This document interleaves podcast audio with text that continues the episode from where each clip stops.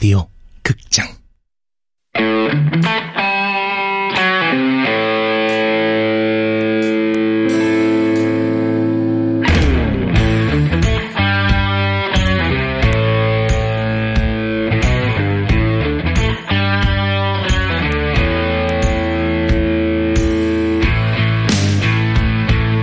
복수를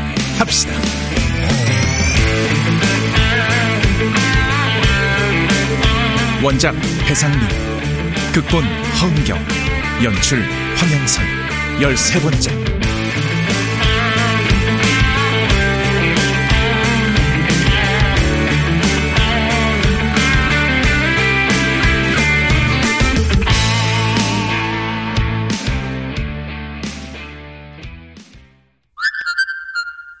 저부터 할게요. 저 실은 북구북구님 사연 읽으면서 정말 화가 많이 났어요. 학폭은 진짜 악한 짓이에요. 세상의 때가 덜 묻은 나이에 벌써부터 그런 짓을 한다는 건 이미 글러먹은 인간이란 증명이라고요. 레모님, 화를 내실 게 아니라 복수 아이디어를 주셔야죠. 아닙니다. 전 사실 화를 내주시는 게 고마워요. 제 사연에 공감하셨다는 거니까요. 궁금한 게 있는데 사연 올린 이후에는 아무 일도 없었나요? 시간이 꽤 지났잖아요. 당연히 많은 일이 있었죠. 난 어설프게 갑질을 하다가 오히려 가구를 강매당한 일과 알몸 사진으로 협박당해 가구 배달을 했던 일을 털어놓았다. 어머, 웬일이니? 적반하장도 유분수지. 진짜 나쁜 놈이네.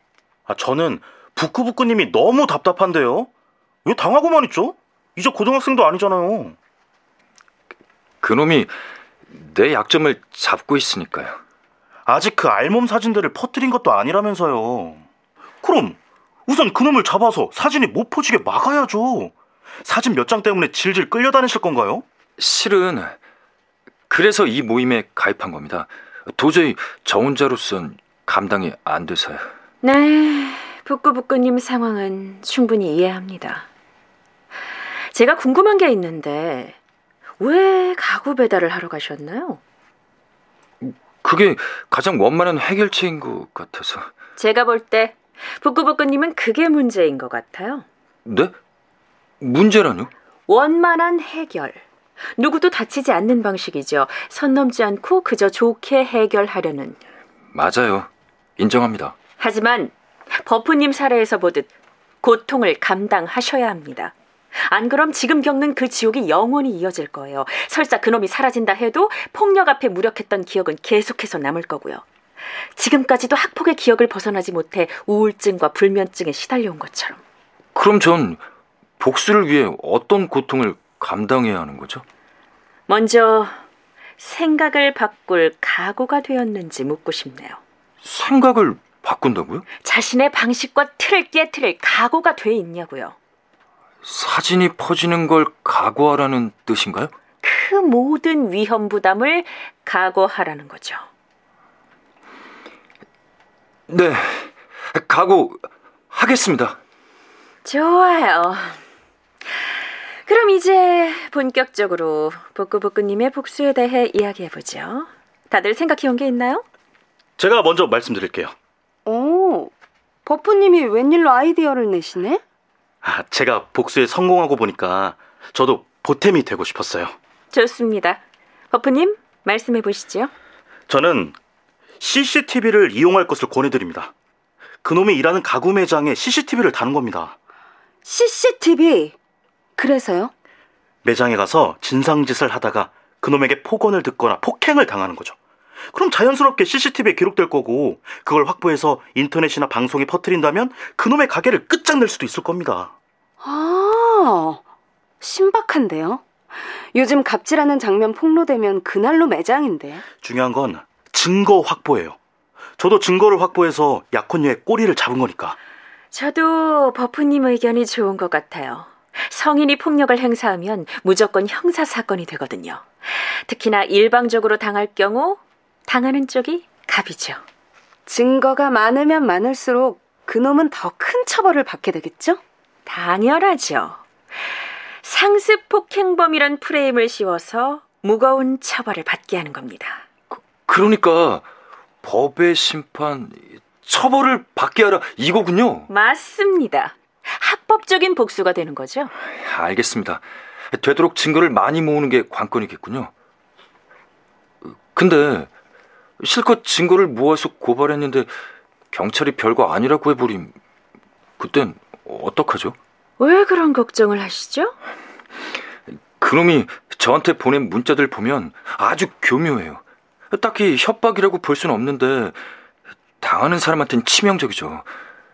고딩 때처럼 막 나가기보단 빠져나갈 구멍을 만들어 놓고 움직이는 것 같더라고요. 치, 달고 달았네. 사회생활 좀 했다고.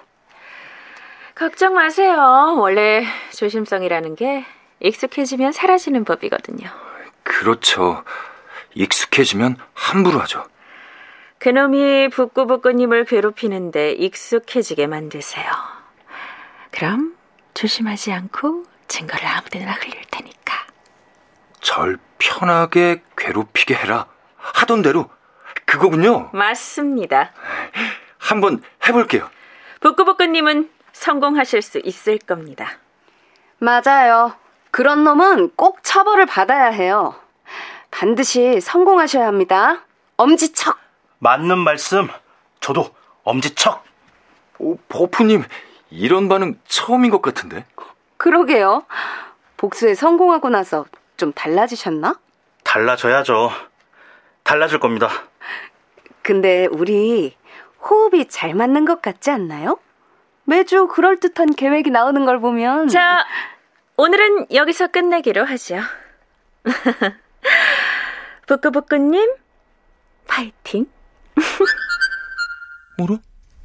앙칼이 웬일로 파이팅을? 내가 복수할 생각을 하니까 즐거운가? 아니 근데 왜 이렇게까지 복수를 좋아하지? 이 여자 누구야?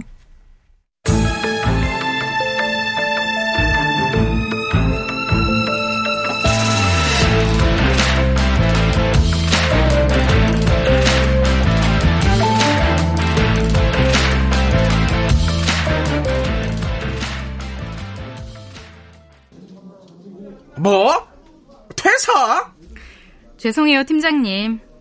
회사 상황도 안 좋은데. 어, 지난주까지 아무런 낌새도 없더니 갑자기 웬 퇴사? 둘째를 임신했어요.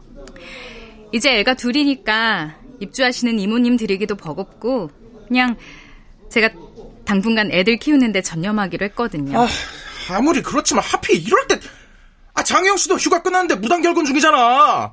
이 와중에 상위 대리까지 퇴사를 하면은 굳이 사장님이 나서지 않아도 팀이 해체되는 건 시간 문제라고. 아직 애 낳을 때까지는 시간이 좀 있으니까 신입 뽑고 일도 좀 가르쳐 놓고 그러고 나가. 저기 팀장님. 왜 또? 팀장님은 회사가 신입을 뽑을 거라고 생각하세요? 아, 그게 갑자기 무슨 소리야? 우리 팀에 미래가 있을까요? 그야 그 하기 나름이지. 아휴, 야 그래. 야. 짐은 언제 정리할 거야? 수요일쯤이요. 알았어. 아 그런데 혜영 씨는 대체 왜 안 나오는 거야? 아 정말 관두겠다는 거야? 뭐야? 오병재 씨? 네, 팀장님. 장혜영 씨한테 전화 좀 해보세요. 네. 나 사장실 좀 다녀올게. 혜용 씨 전화 안 받을 거야. 해보셨어요? 뻔하지 뭐. 퇴사 결심한 거지. 그래도 확인이라도 하려면 해보든가. 저 대리님은 남편분하고 사이 안 좋다고 그러지 않았어요? 어머 웬일이니? 그래서? 사이 나쁜데 어떻게 임신했냐 이거야? 어, 아, 아니요. 뭐 그게 아니라 집안일만 하면 스트레스 받으실까봐. 나갈 때 되니까 병진 씨가 걱정을 다 해주네. 나한테 관심 있었니? 오, 관심이야 늘 있죠. 대리님인데.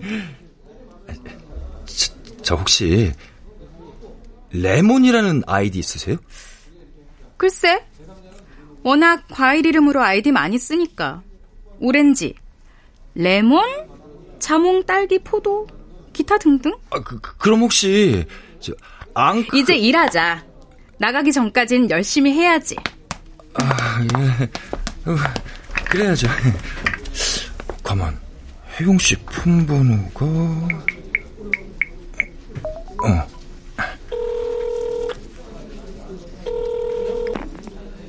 어, 네, 병진 선배. 오, 혜용 씨. 어, 어디야? 네, 지금 지하철 타려고 대기 중입니다. 오, 휴가가 좋았나 보네. 목소리가 밝아졌는데? 뭐, 뭐 이런저런 일이 있었지만 잘 마무리됐어요. 이런저런 일? 어, 안 좋은 일이 있었어? 어, 다음에 말씀드릴게요. 회사는 어때요? 뭐, 여전히 어수선하지. 오늘 상희 대리님 사표 내셨어. 어, 정말요? 어, 선배님 이제 많이 바쁘시겠다. 어째 다른 팀원인 것처럼 이야기하네? 선배 저기 그 월요일 아침부터 이런 말씀드리기 뭐하지만은 저 퇴사하려고요. 그냥 오늘부터 회사에 안 나갈 생각입니다. 아니 왜? 휴가 때 무슨 일이 있었던 거야? 휴가 전부터 일은 있었어요. 말씀드리기는 곤란하지만요. 여튼 회사는 관둘 겁니다. 팀장님께도 그렇게 전해주세요. 어, 어, 아, 알았어. 하는 수 없지. 그나저나 부럽다. 회사 관두면 뭐 할 거야? 음, 결혼 준비나 할 생각입니다. 결혼? 결혼할 사람과 헤어졌다 하지 않았나? 그럼 겨우 며칠 사이에 새로운 사람하고 결혼 약속까지 했다는 건데 어? 이게 말이 돼? 아니야 대놓고 물어보자 어차피 오늘이 마지막 통화일지도 모르는데 혜용씨 혹시 버프라는 아이디 써? 제가 사실은 어, 뭐? 어, 지하철 소리 때문에 안 들려 뭐라고? 여튼 팀장님께 저 관둔다고 전해주시고요. 상희 대리님께도 죄송하다고 전해주세요. 집은 별거 없으니까 그냥 버리셔도 되고요. 저 좀 급해서 이만 끊겠습니다. 어, 혜영 씨, 혜영, 어, 여보세요? 에이, 너 버프 맞지? 버프지?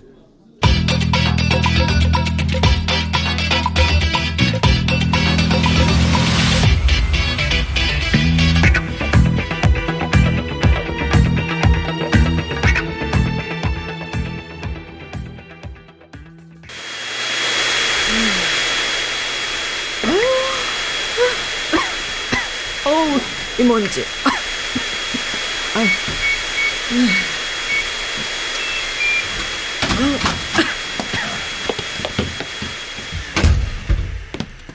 이제 오니? 어?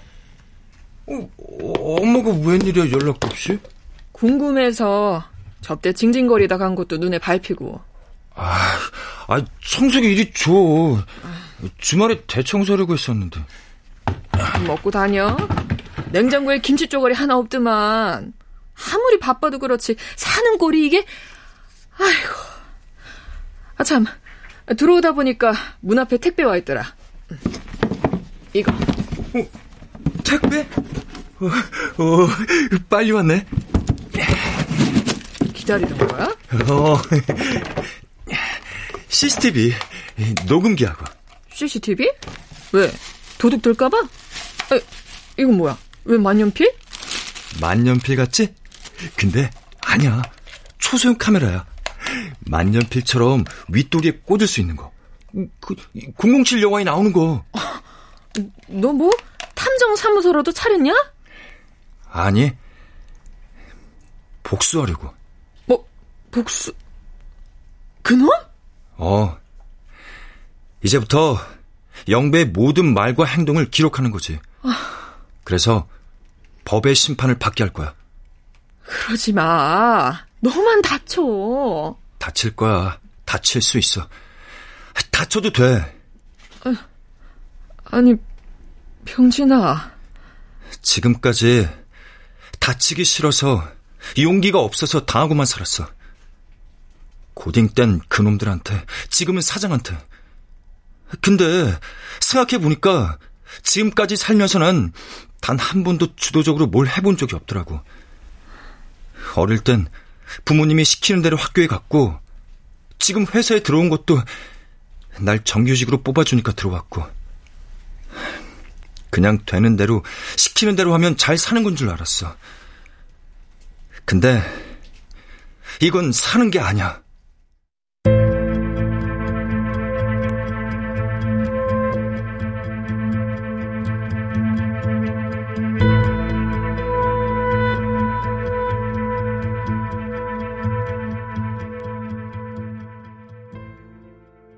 난 집에 CCTV를 설치해 둔 다음 녀석의 연락을 기다렸다. 오, 왔어. 병준아, 뭐 살지 생각해 봤어? 아니, 서랍장도 환불하려고. 집에 와서 가져가. 잘했어. 빨랑 답장 날려 이 자식아. 알았어. 그럼 네 알몸 사진들은 어떡하지?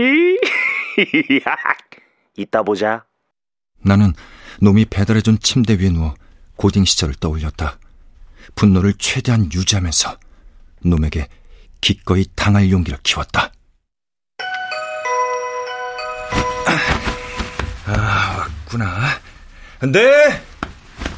아, 녹음기. 켜놔야겠지? 나갑니다! 들어와. 오랜만이다. 어, 너 옷이 그게... 옷이 뭐, 내 옷이 어때서? 작업복이 아니라 평상복을 입고 오면 어떡해. 서랍장 수거로 온 거 아니야? 야, 네가 개념을 완전히 상실했구나. 환불해달라고? 어, 원래 AS 규정에 보면 그럼 사진은 어떡할까? 풀어버릴까? 무슨 사진? 보긴 뭐야. 네 고딩 때 알몸 사진이지. 고딩 때 사진 뭐? 나 이 자식이 치매가 왔나? 내가 보내준 거 새끼야. 네 알몸 홀딱 벗고 찍은 거 고딩 때.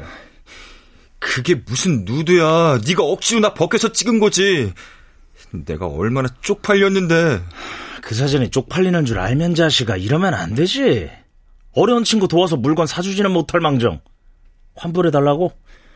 너 그 사진으로 자꾸만 협박하는데 이제 그만 사진 지워줘. 아, 내가 무슨 협박을 해, 임마. 친구끼리 돕고 살자는 거지. 사진은 앞으로 네가 하기 나름인 거고. 이건 강매야. 돕는 게 아니라. 아, 시끄럽고. 우리 물건 살 거야 말 거야? 안 사면 인터넷에 사진 풀 거야? 그래야겠지? 됐어. 대충 이 정도면 놈이 사진을 인터넷에 풀 거라는 맥락은 녹음됐어. 오늘은 이 정도로 충분해. 알았어. 그러지 마. 내일 내가 매장으로 가서 또 필요한 거 있으면 직접 고를게. 아, 자식. 진지 끌을 것이지. 나 피곤한 사람이야. 월요일부터 네 면상 보러 여기까지 와야겠냐? 어? 사람 짜증나게 하는 건 고딩 때나 지금이나 똑같아요, 하여간. 아유, 자식아. 어. 너도 뇌가 있으면 업그레이드 좀 해라, 새끼야. 나 간다. 응.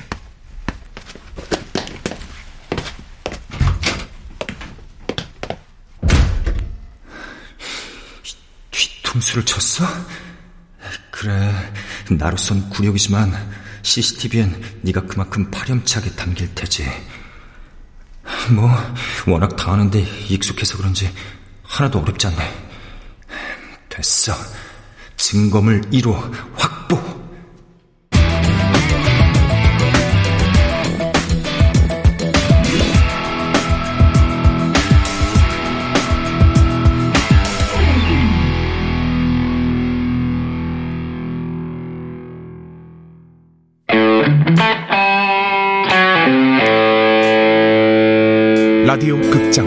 복수를 합시다. 배상민 원작, 허은경 극본, 황영선 연출로 13번째 시간이었습니다.